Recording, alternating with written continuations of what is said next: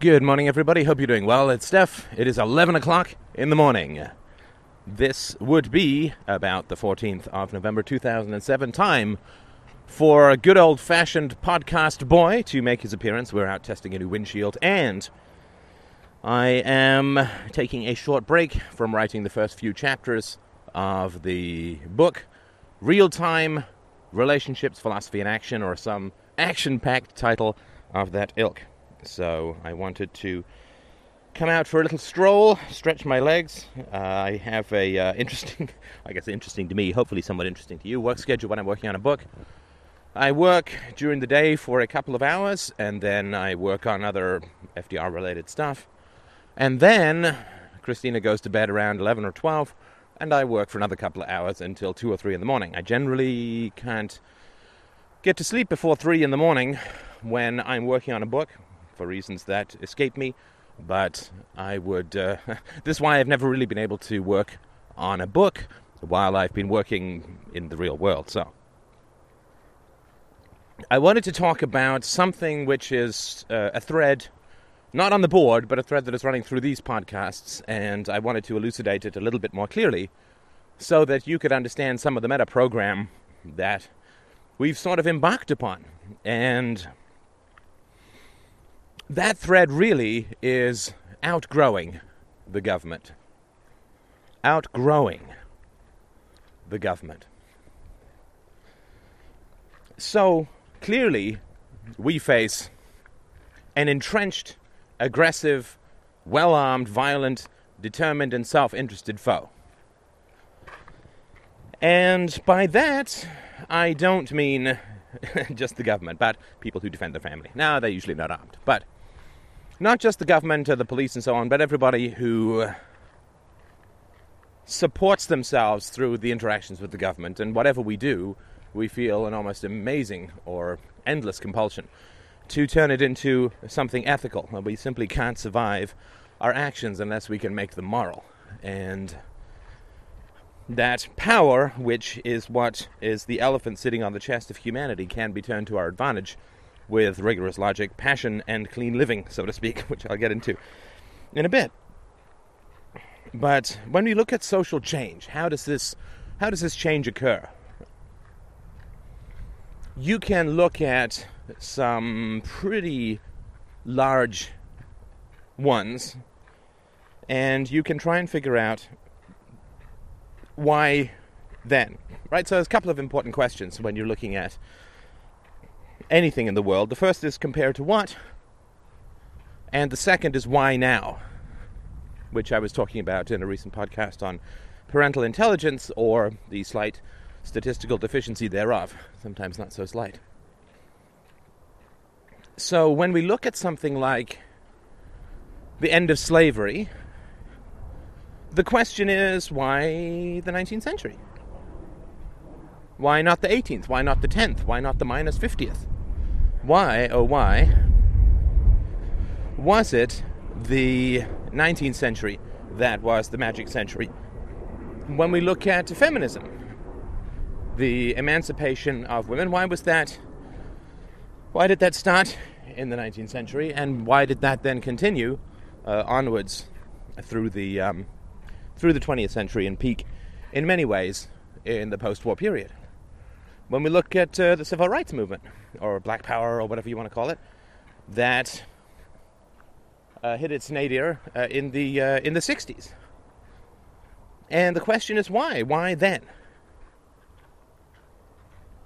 Because if we don't have a thorough understanding of how social change has come about in the past, then really any social change that we put together or try to put together in the present or the future is going to be merely accidental. I mean, it's only going to occur accidentally if it occurs at all. And that's not a very good way of doing it. You don't type a bunch of code into a code window, maybe some of it's not even code, and hope that it compiles into a program people will, make, will pay a lot of money for. And you have to understand these kinds of things before embarking on these kinds of ventures.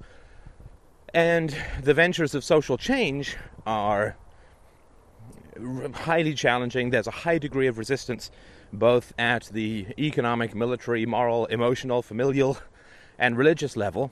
myth- at the level of mythology. So, how has it worked in the past? What has occurred, and how has it worked? Well, the first thing that I would say is that social change has a lot to do with technology. And I've touched on this before, so I'll just be brief about it now, but I would argue that the primary reason why slavery ended in the 19th century was because it became more economically efficient to invest in machinery than to invest in slavery. Naturally, of course, everyone talked about it as a moral crusade, and, and, it was in many ways. But fundamentally, why was it that century and no other previous century? Well, it was no other previous century because, particularly in the realm of agri- agriculture, but more particularly in the realm of the economy as a whole, you got more money out of uh, investing in capital machinery than slaves. You, you, had factories, the rise of the um, the factory system. Uh, you had a drop in free trade, which lowered protectionist barriers, which created far greater competition from overseas agricultural manufacturers. And because slavery is woefully inefficient, economically speaking, it became pretty clear that when competition increased, and the competition was on many, many levels. Overseas uh, manufacturers, the competition for where capital investments were going to occur, the increases in technological understanding that led to more efficient agricultural practices. So, why, you know, why did it occur when it occurred? Well, the North in the United States always did economically better than the South because slavery is so economically inefficient. So, as free trade spread and competition for capital and investment and resources increased, then it became increasingly clear that it wasn't going to work economically. And there we have a pretty intense crusade towards the elimination of slavery. But that's only because slavery had become fundamentally impractical. Because slavery had become fundamentally impractical. And in the absence of philosophy, ethics, nine times out of ten, follows economics. So, when slavery has a certain kind of economic viability, why then the priests thunder that it is our education, sorry, it is our Christian duty to educate and ennoble the black savage. And then, when it becomes economically inefficient to have slaves, then suddenly the priests thunder that uh, slavery is a moral crime and must be abolished. And the priests are, you got to give them this. They are sensitive to, to the prevailing social winds. And then, if you look at something like feminism, and we talked about this before again, I'll just touch on it briefly. Feminism arose out of two main technological advancements, which was the automation of home chores and the introduction of the birth control pill. And this secularized a whole, a whole lot of society. And although there was a more Christian influence in the suffragettes in the 19th century, there was a much more materialistic, communistic slash socialistic tendency in the feminists of the mid to late 20th century. I wrote in I wrote in a section of the God of Atheists that got cut, which is basically uh, feminism is just socialism with tits. Uh, in the same way that uh, black power is just uh, socialism with a tan. So the potential for women to be something other than the dray horses of the homestead of all the endless cooking and cleaning and washing and procuring and tidying and all of that sort of stuff, the possibility for women to achieve lives beyond this awful dray horse situation that they were stuck in for most of human history, and it wasn't like it wasn't like the men had it a whole lot better. Women had lives of dray horses, and men almost always had lives of war and labor that would half kill a dray horse. But the fact was that there became a large source of um, potential capital. Of potential capital. And whenever society sniffs out a large source of potential capital, lo and behold, the moral, the morals of that society shift. So, um, slaves as slaves rather than as somewhat free economic agents was a large source of untapped capital, and the market forces, and particularly the intellectuals, sense this kind of stuff out and begin to spout the opposite ethics than they had before.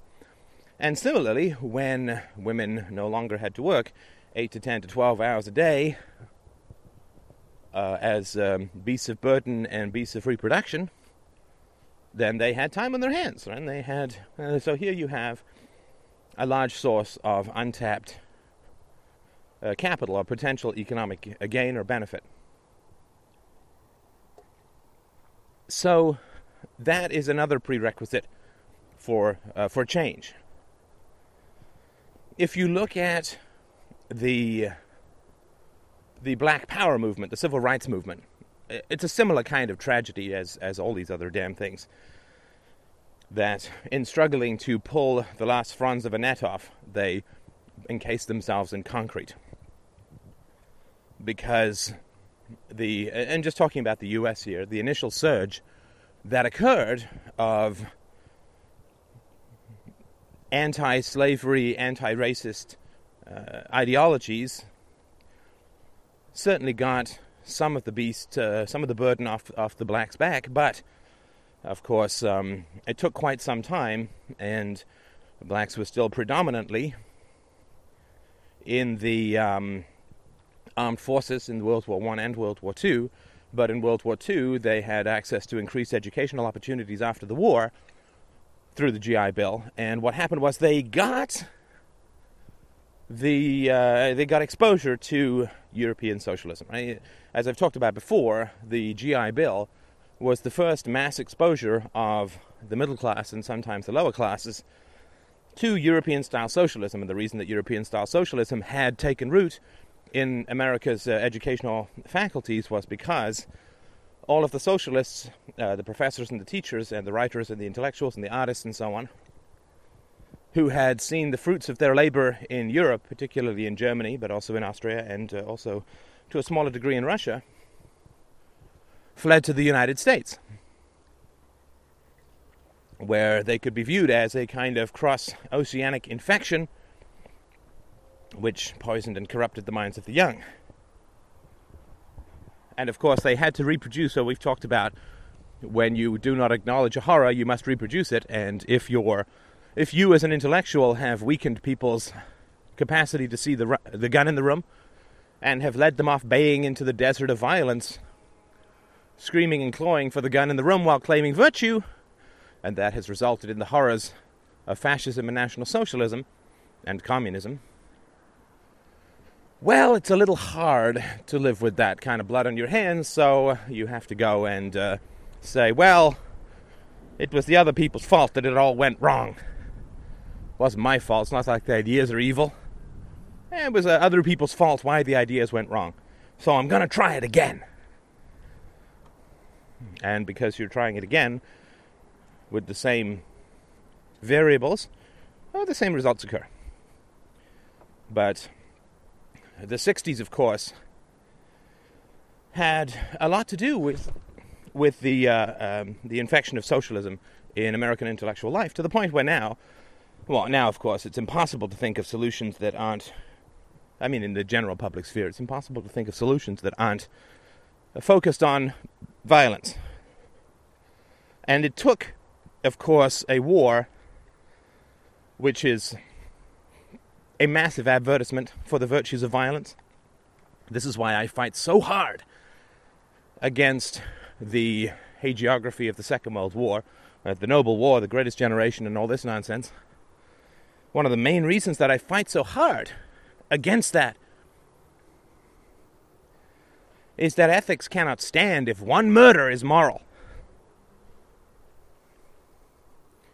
Science cannot stand if one miracle occurs. A scientific theory cannot stand if one exception is found. And that's why the fantasy of the good leader, if you want to see this uh, nonsense, you can have a look at the movie Bobby, Bobby by Emilio Estevez. Uh, great cast. Writing is not bad. Some scenes, particularly the ones with Laurence Fishburne, are great.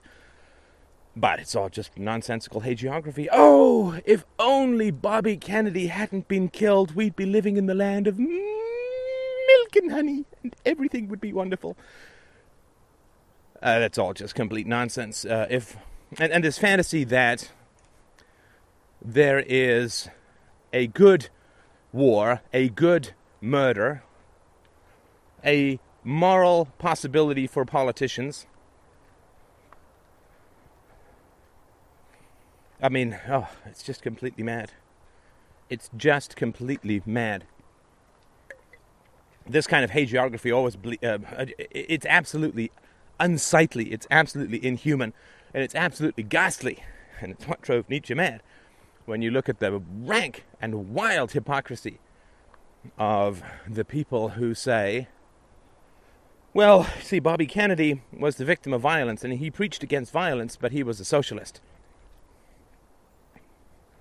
So he was perfectly willing to shoot everyone who didn't give him their money at the point of a gun. But isn't it absolutely tragic that he was shot? Oh my God, and if he hadn't been shot. Uh...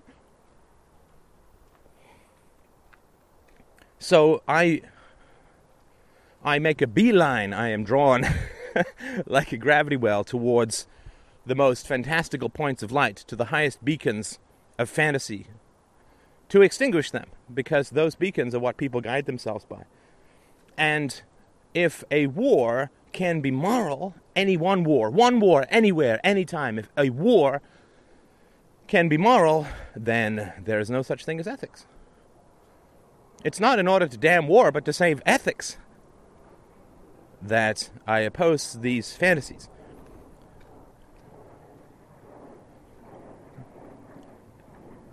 And the evil that the elder generations do, they tart up as fantastical virtues to the younger generation, who then head stampede down the blood alley towards the same abattoir. We know of the horror and the squalor of the First World War, the war to end all wars, it was said. Wilson's 12 points, self determination, and all that. Paris 1919 is an instructive book to read about the absolute amoral, vicious horror of the Paris Peace Conference. Margaret Macmillan, I think. She's a U of T professor, actually. Granddaughter of Lloyd George, the British Prime Minister, who was there. Not exactly an unbiased source, but if you read it, and I'd skip all the stuff about Eastern Europe just because I don't understand. Well, you can do what you want, but I did. But they understood that, and then the First World War led to the Second World War, which led to the Cold War, which led to the War on Terror.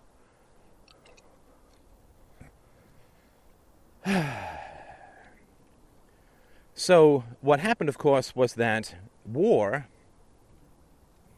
through the application of savage levels of genocidal violence, put black men in uniform and Rosie the Riveter and women in factories. And then when the black men came home, they had access to higher educational opportunities.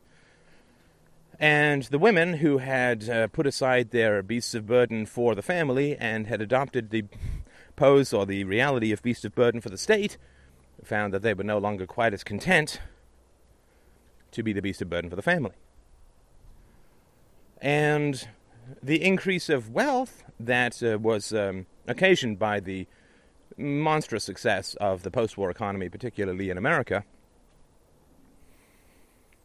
was something that propelled uh, uh, sorry, which which created the wealth which allowed for the purchase and introduction, and therefore, of course, the creation of labor-saving devices around the home, which gave women excess leisure, and also uh, put uh, uh, uh women, sorry, put the blacks into the universities, which gave them access to European-style socialism. And after that, it was doomed. I mean, it was doomed. I mean, of course, of course, it was doomed in the 19th century. We're just inheriting all of this, quote, indigestion. But after you have an entire wave of intellectuals, and it doesn't mean that all of them became socialists, it can only be 5%. If it's the right 5%, it might as well be all.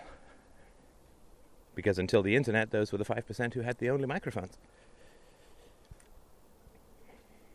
But then, uh, but then, as soon as it was, uh, as soon as it was um, established as a fundamental or foundational proposition for people that all virtue is through the state,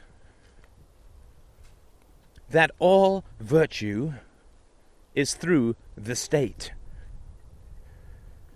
then it becomes impossible, impossible for people to think of moral solutions that do not involve or require the state. And this, of course, is the blood gorged monster that feeds on everyone and is swollen by this massive fantasy that all virtue is through the state. And I mean, all social virtue, all grand virtues, all collective virtues, all large scale virtues, not like, you know, I returned a wallet or anything, but, but the large scale social virtues that all virtue all social virtue is through the state. And to, to the degree that efficiency can be created through capitalist corporations or capitalism,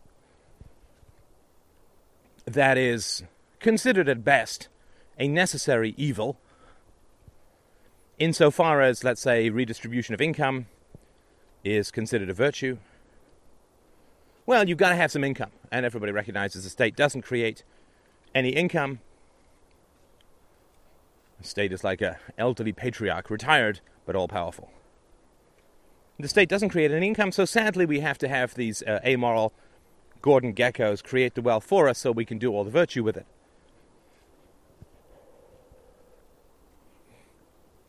a farmer who gives to charity and who wishes all he, all he wants to do is to give to charity has cows to generate income as a regretful necessity, but he does never he never thinks that that's the focus of his moral efforts. That's the means to the end.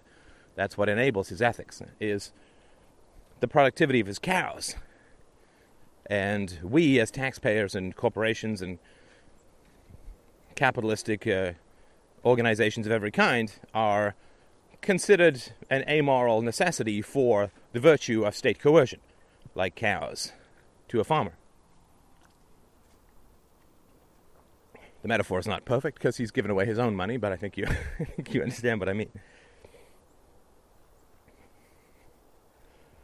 So when you can get people, or when people can no longer think about virtue without violence, then everything is wonderful. You have a situation then where the state has all the epistemological verification of a priest. Right? So a priest makes non-falsifiable statements continually, perpetually. I mean, it can't can't happen any other way. So a priest will say, "Follow my God, and your harvest will be great and bountiful this year." And then, if the harvest is great and bountiful, good things uh, occur, good things accrue, right? It's like, yo, you see, I was right. You worship my God, and good things happened.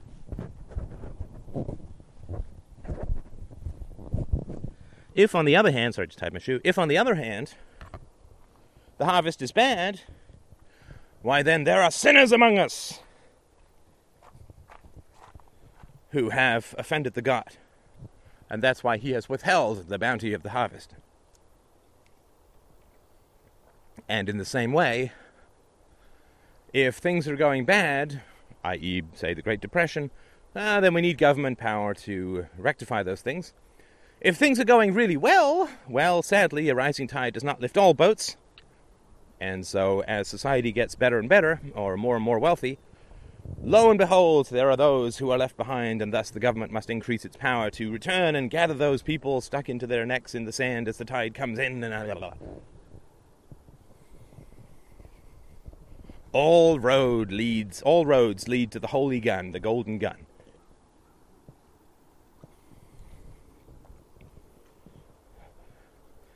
So, if we sort of understand. Oh, sorry. The, last thing I'll say about that, of course, is, and this uh, was going to be another podcast, but I don't think it's enough meat for a whole podcast, so I'll just throw it in here and hopefully it will make some sense. Do you know just how unbelievably tragic it is to think of the vast amounts of human energy, capital, resources, labor, money that is wasted, destroyed, and turned rancid and malevolent through these false premises of the golden gun, state virtue. All virtue is through the state. It's so impossible for people to think of non coercive solutions to social problems. Shaquille O'Neal, noted philosopher and ball bouncer, was, I think, Florida. I think he's he's uh, all hot and bothered, all fired up about we need to improve educational standards or something like this, that, and the other. And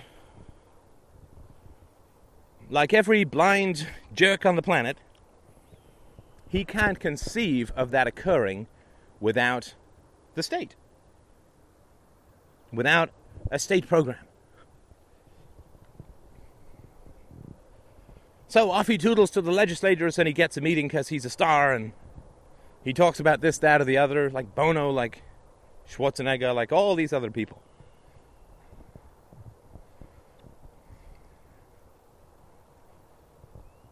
We need to do something about education, and I have a plan. And here's my plan on a piece of paper. And if you can give me some of this stolen money, this plan can be put into effect. This is the wild misallocation of resources that comes out of a state system. What does uh, Shaq know about educational theories or how to improve education? Well, probably not a whole lot. Maybe keep your marriage together. Then worry about the virtue of strangers' children. But this is just what people do. It's the same thing with the environmentalists. They can't conceive of a solution that involves a reduction in violence. They can't conceive of a solution that involves a reduction of violence. It's not even remotely thinkable because, and the reason for that is that it is impossible it is impossible if you have an IQ above 12. It is impossible to think that a moral solution is a reduction in violence. This is an either or proposition. This is the hump that we face. And this is why it so often and so inevitably goes the other way.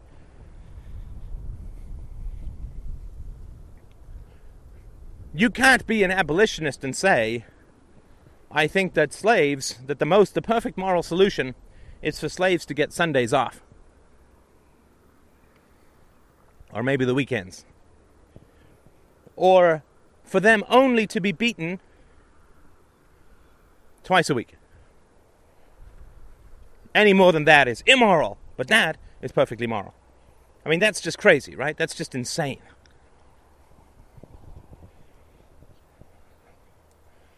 Because you can't i mean we all tend towards absolutes. We all tend towards consistency and integrity. We we have no choice about that.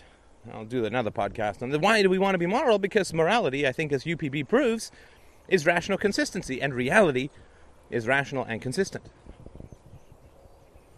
And because of that because we are constantly immersed and embedded in perfect rational consistency which is sensual reality we have a constant undertow or pressure for perfect rational consistency, because that's the world we live in.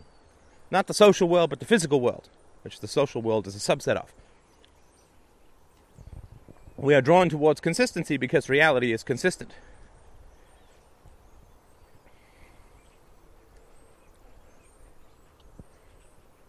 And so you can't say morally that a reduction in violence is the ideal goal. That the reduction in violence is the ideal goal.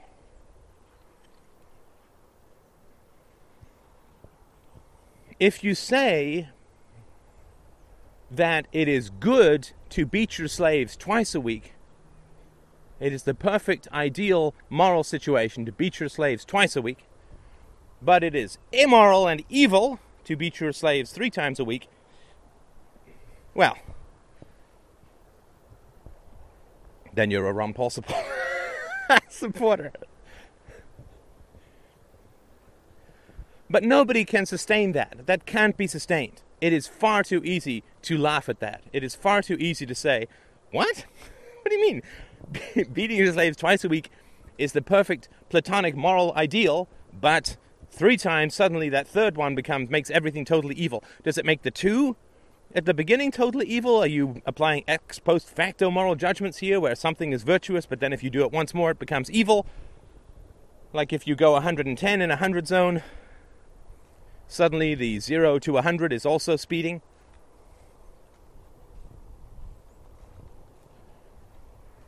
But this is why we tend towards consistency with premises, because that's how we have to live. That's how we spend the 99.9% of times that we are not thinking of philosophy, but rather interacting with the real world. Perfect consistency, perfect integrity, no miracles, stable reality. So we always tend towards consistency because we are immersed and embedded in consistency. And if we have consistency with inconsistency, we have death. Right? If you say, I cannot trust my senses, you cannot get out of bed because you might not be in bed. You have to be like someone who has just regained their eyesight to reprocess every possible depth perception trick that might occur.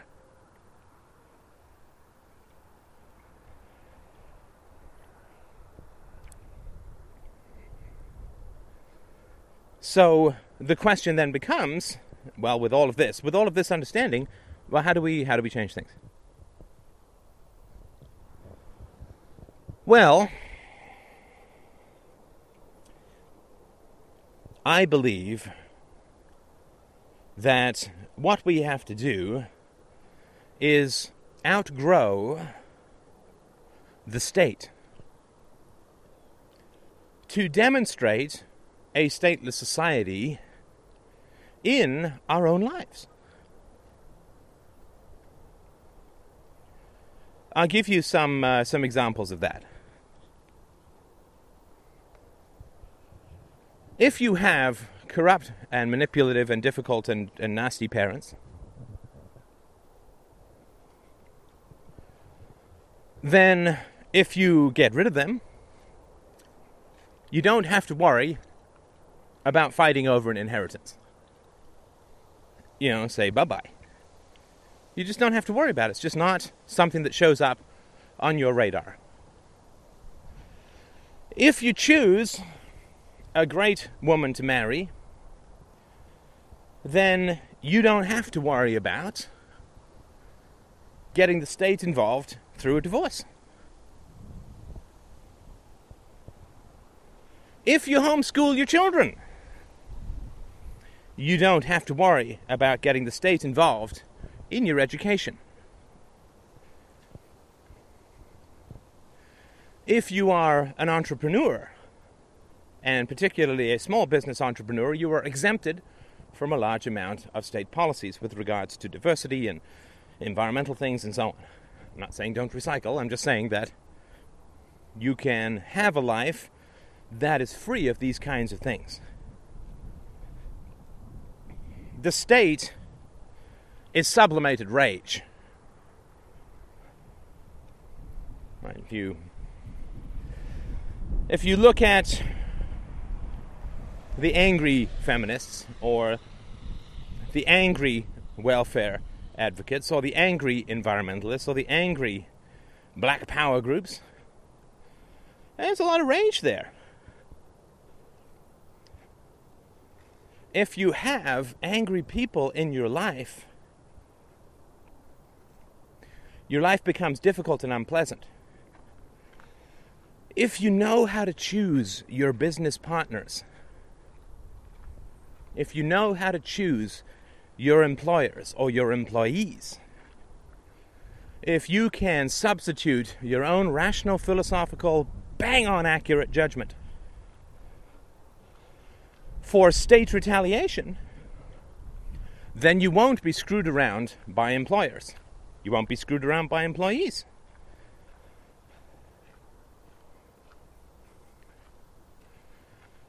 You can live a life where the state has become largely unnecessary. When you live the principle of no unchosen positive obligations, you show the success of a stateless society of one, and I've talked about that before.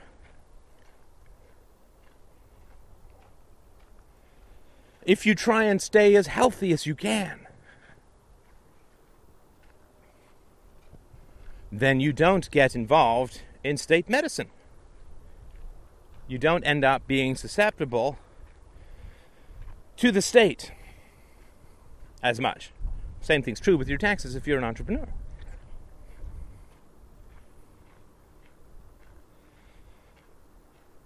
That what you need to show is that the state is not only evil or corrupt or violent or any of those sorts of things, and you can make those arguments, but I think, as we all know, those arguments don't really help.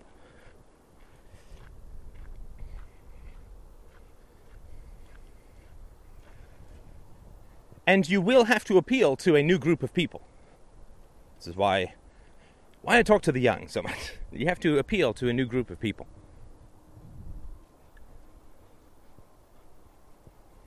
Slavery ended because slavery became unnecessary for the accumulation of wealth. Now, not to those who were slave owners who'd already had their investment and so on, but to the new group of people coming up who wanted to make their fortune.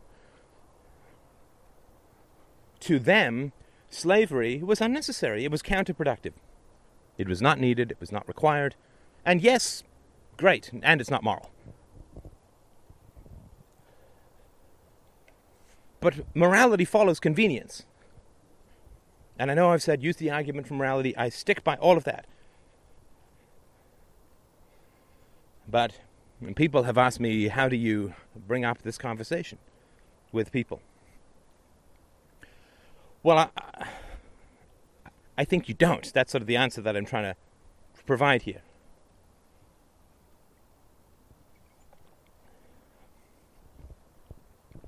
If you're a beautiful enough woman, the men will. If you're a beautiful enough woman, the men will come to you.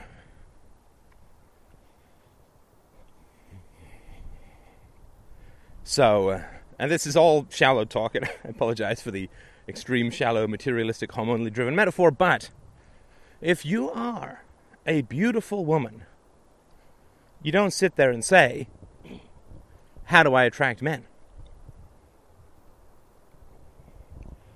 If you're a woman who's 300 pounds, and you come to me and you say, How do I attract men? I'd say, The first thing you'd want to do is lose the weight.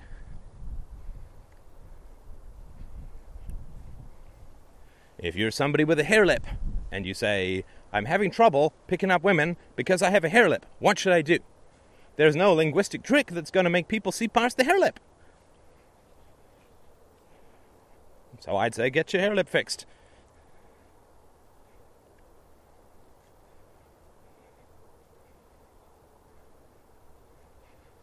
And that is all involved in outgrowing the state. Every time we touch the government, we feel frustrated, angry, and helpless. Of course we do. If I were counseling slaves who said, How can I be as happy as possible while I'm a slave? Well, I'd say, Can you run away? They'd say, No. Can you change masters? No. Well, my advice would be then don't get beaten. Don't get beaten.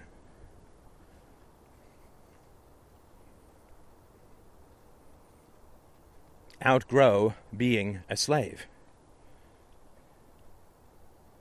And we have many, many more options than slaves do.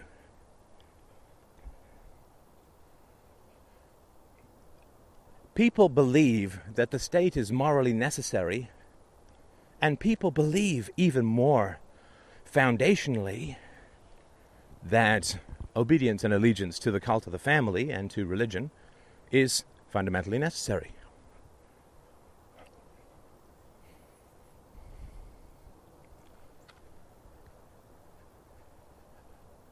when we outgrow God, when we outgrow governments, when we outgrow the cult of the family, it doesn't mean leaving your family. If you've got a, if you can fix your family, make a great family, beautiful, wonderful, couldn't be happier, fabulous. But that's still outgrowing the cult of the family because outgrowing the cult of the family requires or demands that we require from our families virtues that are not accidental or proximate or biological No unchosen positive values includes an evaluation of the family. The family cannot be an unchosen positive obligation or value.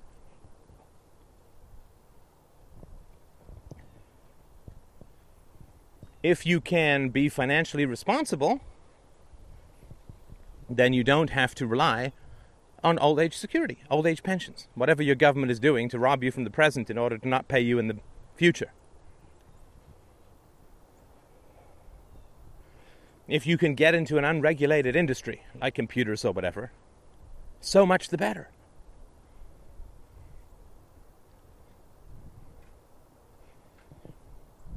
And even if you can't change your jobs or you can't change your career or anything like that, you can at least keep non respectful relationships out of your life. the state is fundamentally a non respectful relationship towards you. It is an abusive relationship towards you. It does not respect your choices. It does not respect your ethics. It does not respect your money or your property or your person. You are brutalized livestock. if a farmer shot cows that did not stay in the enclosure, PETA would be up in arms. Animal rights activists would be storming the streets. But of course, for the human livestock of taxpayers and soldiers and policemen, we can't we can't see that, right? it's too close to the family.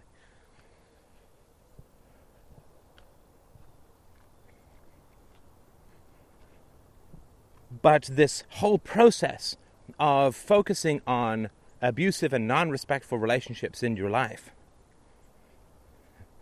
People that you talk to who roll their eyes. People that you talk to who sigh. People that you talk to who say, "Oh, this is just this is just his thing. Uh, he's really uh, big on this whole libertarian, anarchic, whatever thing. I mean, give him a few minutes. The crickets that we talked about on Sunday.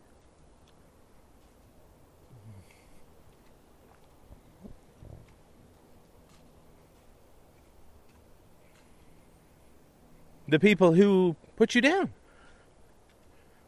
The people who accuse you of all sorts of malfeasance. The people who disrespect you. The people who don't ask you questions, the people who don't listen, the people around whom you do not feel powerful. Shun all that saps your feelings of power. I mean false, nonsensical, masochistic, oh, sorry, sadistic feelings of power. I'm talking about real feelings of being empowered, of being excited, of being thrilled, of being juiced. Shun that which weakens you. The state is just one of those things.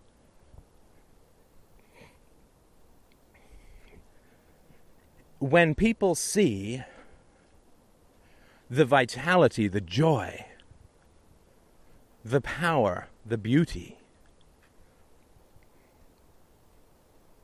of a moral life, a really moral life, with compassion, with empathy, with curiosity, but with strength and with resolution. When people see the beauty of that, Uh, it's like a, a Krakatoa or a flash, a supernova of new possibilities in the human landscape. When people see that, they will generally say, This person is unworthy of being bullied.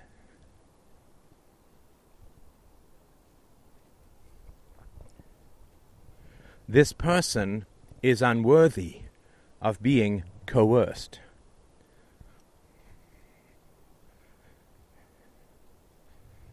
This person is unworthy of being forced.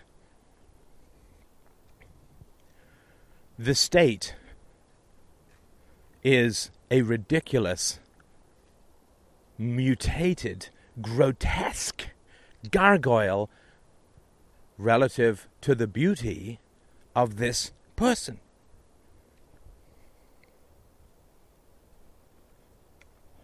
To take another shallow metaphor, and I apologize to deep metaphors and women everywhere, but how do women get rid of a system of forced marriage? By making themselves so beautiful and so attractive that a system of forced marriage looks stupid. I mean, if every woman looked like Angelina Jolie, but sane, and had millions of dollars, do you think they'd need to come with a dowry? No.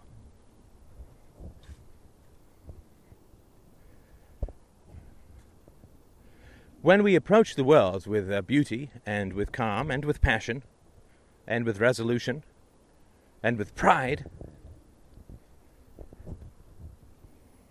what happens is we elevate the human, we elevate our souls to the point where the state is revealed for what it is. A bunch of pathetic, self loathing parasites that have the significance of sunspots on the face of the sun in terms of a moral universe.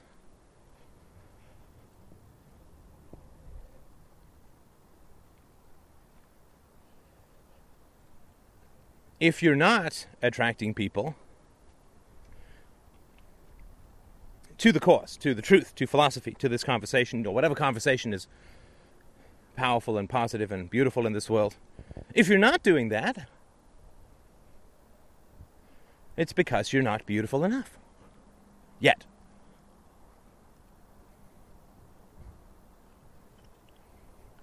When we see a beautiful woman chasing an ugly man, it seems indecent. We can, I mean, it's easier to think of these metaphors in terms of physical looks, but I mean the soul, right? When we see Angelina Jolie, Angelina Jolie chasing after Danny DeVito or the Elephant Man, and he is rejecting her, she looks like disturbed. I mean, even more than she is in real life, but, but she would look disturbed in that scenario.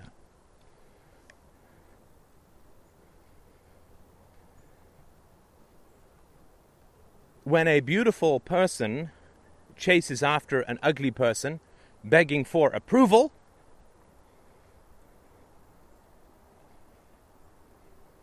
when a beautiful person kneels in front of an ugly person, begging and clasping her hands and saying, Why don't you think I'm beautiful? We look at that as an indecent spectacle of a kind of madness, of a self image that is distorted enormously. And we want to say to this beautiful woman, What are you doing?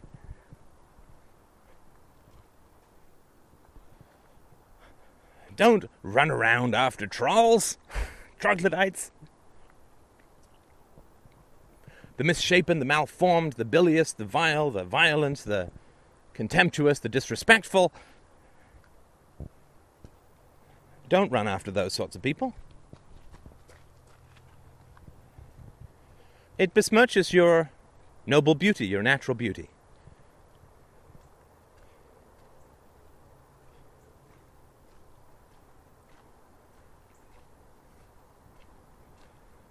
wax perfect in your own beauty.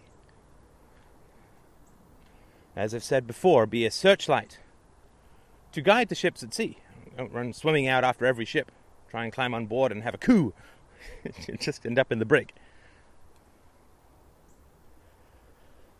I know that there is a counterintuitive aspect to this. I know that. And the counterintuitive aspect is so I shun people in order to have effect on them? I ditch people in order to influence people? What kind of sense does that make? But that is the emotional trap of the codependent. It's like the alcoholic who says, Well, if I stop drinking, then I won't have a social life. No, you will. You will. In fact, you're not having a social life now. You're just having a mutual alcohol abuse session which is barely even mutual.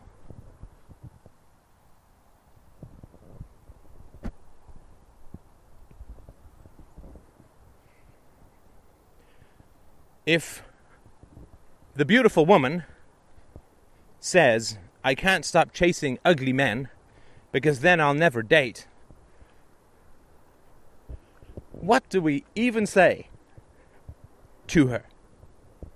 Of course, we want to say to her, your beauty is only besmirched by your pursuit of ugly men. The reason you're not dating is you're coming across all weird. The reason you're not having satisfying relationships is because you are a beautiful woman in hot pursuit of ugly men. And that is your ugliness. That is your ugliness.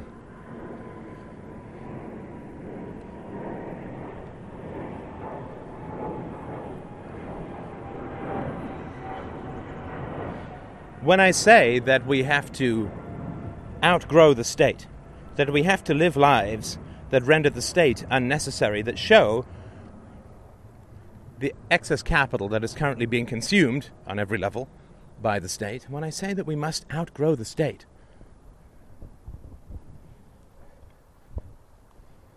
What I really mean is we must trust in truth. And that the truth will make us beautiful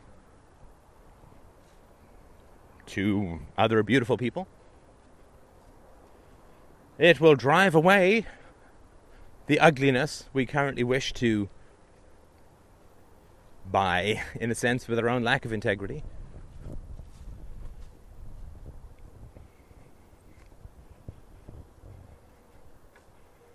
But when we focus on our own joy and on our own beauty and on all the treasures of the intellect and the spirit that we can bring to bear on this benighted world, when we elevate what is considered human to an unbelievable new plateau.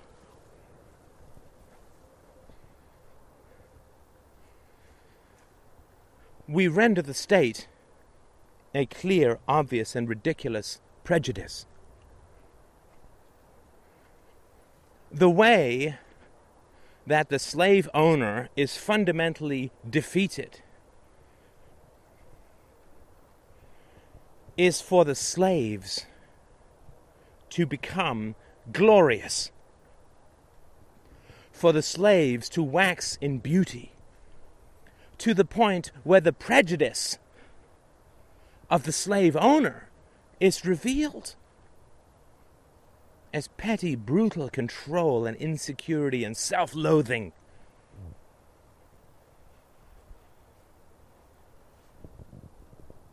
The way the horse throws off the rider is to grow to the size of a mountain. Then the rider can't climb on the horse anymore.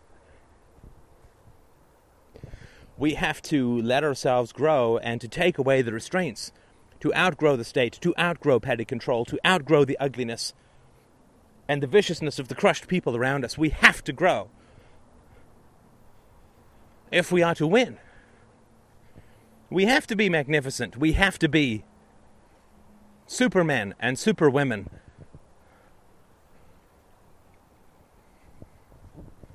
To outgrow both slaves and masters.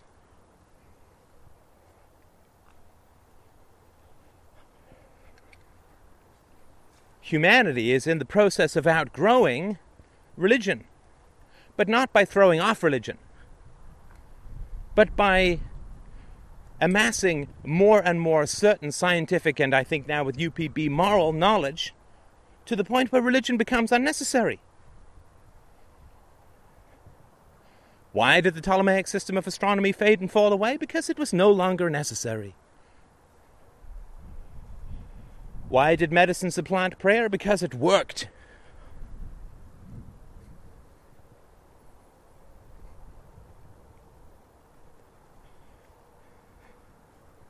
we have to become so glorious. I know this sounds ridiculous, and I do apologize for that, but we do have to become so glorious that the idea that George Bush would order us around or tell us what to do would make people laugh.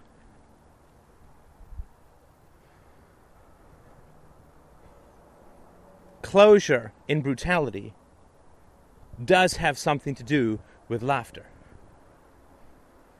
Not laughter at those who've suffered and died, that will always be a tragedy. But laughter at the idea that George Bush should point a gun at me and tell me what to do. The idea that George Bush, the inarticulate liar, never worked an honest job in his life The idea that George Bush would tell me what to do at the point of a gun, would that not seem ridiculous? Would that not be like me telling Pavarotti how to sing at the point of a gun when I can barely croak? We must make our, quote, masters seem incongruous.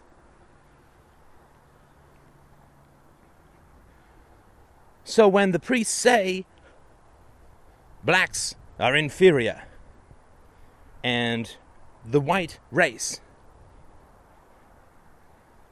must guide them, must help them restrain their base impulses and so on.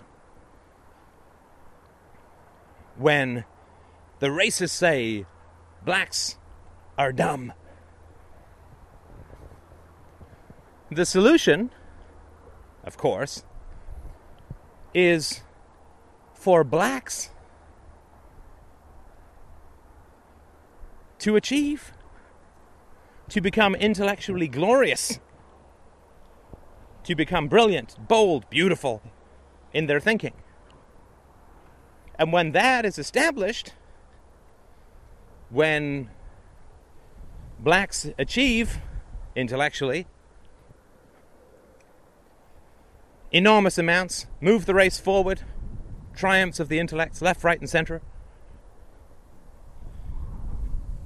When there is a Nubian community of brilliant gods of the mind, then when the racist says, well, we must own the black race because they are inferior, he will be laughed at.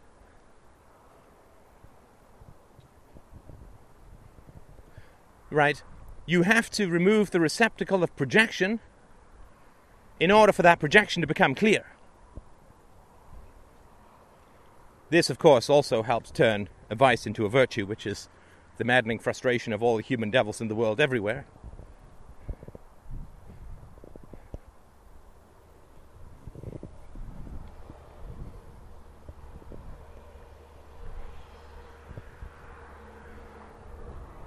The solution to pettiness is size.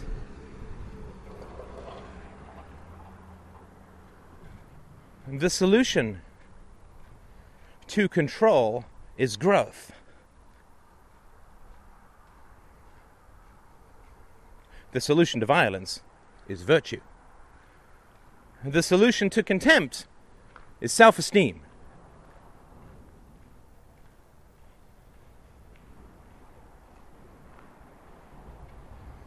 The solution to ownership is magnificence. That we can control. Running around after all the freaking idiots in the world, begging them to just think just just just just give these ideas a try. Just try and like them. Just just just try and to try and try and get them I, I, I mean i'm going to send you these links. I'm going to send you these articles. I'm going to send you these podcasts. Please please please read them.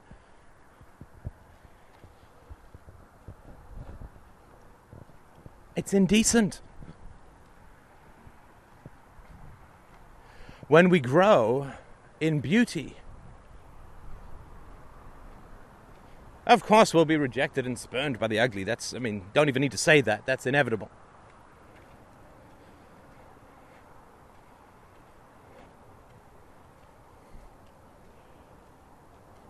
Do you think of yourself with your family, with your friends, like you're all fat?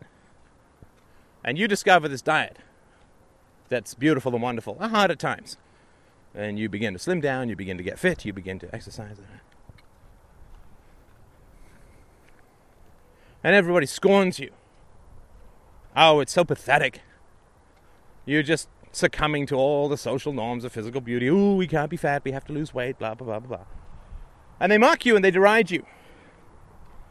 How long are you going to keep sending them this diet and begging them to consider it? I'd say once, maybe twice. Maybe. Because when you're losing weight and becoming healthy, they know what's going on. They know what's going on. Accept the brilliance and the depth and the philosophy capacity of everyone around you. Accept that. Accept that everybody knows exactly what's going on, exactly what you're doing, exactly what the consequences will be, exactly what the premises are, exactly what the philosophy is. You do not need to send them a link. The moment you ask your first question, they know exactly what's going on. The foundation of this philosophy, of any real philosophy, is curiosity and principles. Curiosity to admit ignorance, uh, principles to guide the acquisition of knowledge, to determine the acquisition of knowledge, to separate it from bigotry. The moment you ask your first question, they know exactly what's going on with you. They know to their core exactly what's going on with you.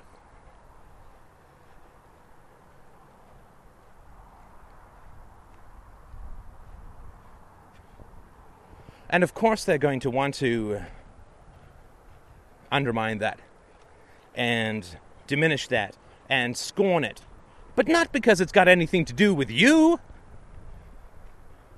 It's not you as a philosopher or me as a philosopher or this as philosophy that they are trying to denigrate. don't imagine that for a moment. When people put you down for thinking and asking questions, it is not you as a philosopher that they're putting down, it is themselves as a philosopher that they are putting down. It has nothing to do with you. It has nothing to do with you. If I am too insecure to date a beautiful woman, and a beautiful woman asks me out, and I reject her, does she then go home and say, Well, I guess I'm ugly? No, I reject her because she is beautiful. And then if she sends me more and more shots and she goes and gets photos and, and gets herself made up to look even more beautiful and she sends me these photographs and says, But look, look how beautiful I am. You must want to go out with me. All it does is reaffirm my first impression. The more beautiful she becomes in her photos, in her presentation, the more I want to reject her because the very premise is the rejection of beauty, which I know from the very first moment I see her.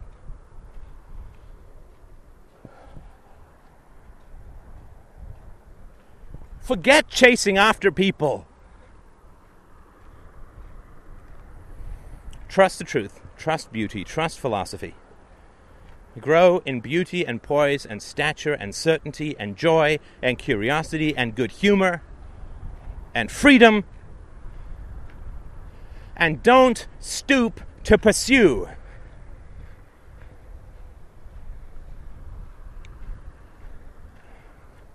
Trust that beauty, when you stop pursuing ugliness, that beauty will bring beautiful people into your life. We're all philosophers, we're all geniuses. What we do here is still only 5% of what we could do. 1% of what we could do as a species. We're just trying to catch up with Rod's four year old here. But chasing ugliness destroys the conversation and destroys your own happiness and comes from a feeling of immortality like we'll have forever. But I would give people one or two shots at this and then move on because ahead of you when you stop going through these trashy bars looking for trashy men and trying to trashy women and trying to make them attracted to your beauty when you move beyond that when you move over that hump and you confront that fear of solitude on the other side is an unbelievably beautiful life an unbelievably beautiful life where you're not trawling after trolls and trying to turn them into princes. But you enter into a land where your beauty attracts beauty to you. And you don't have to lift a finger for boon companions and a better life. You don't have to chase after people and try and turn them into good and beautiful people. But the very contact you have with others ennobles and beautifies your existence. We must outgrow the state.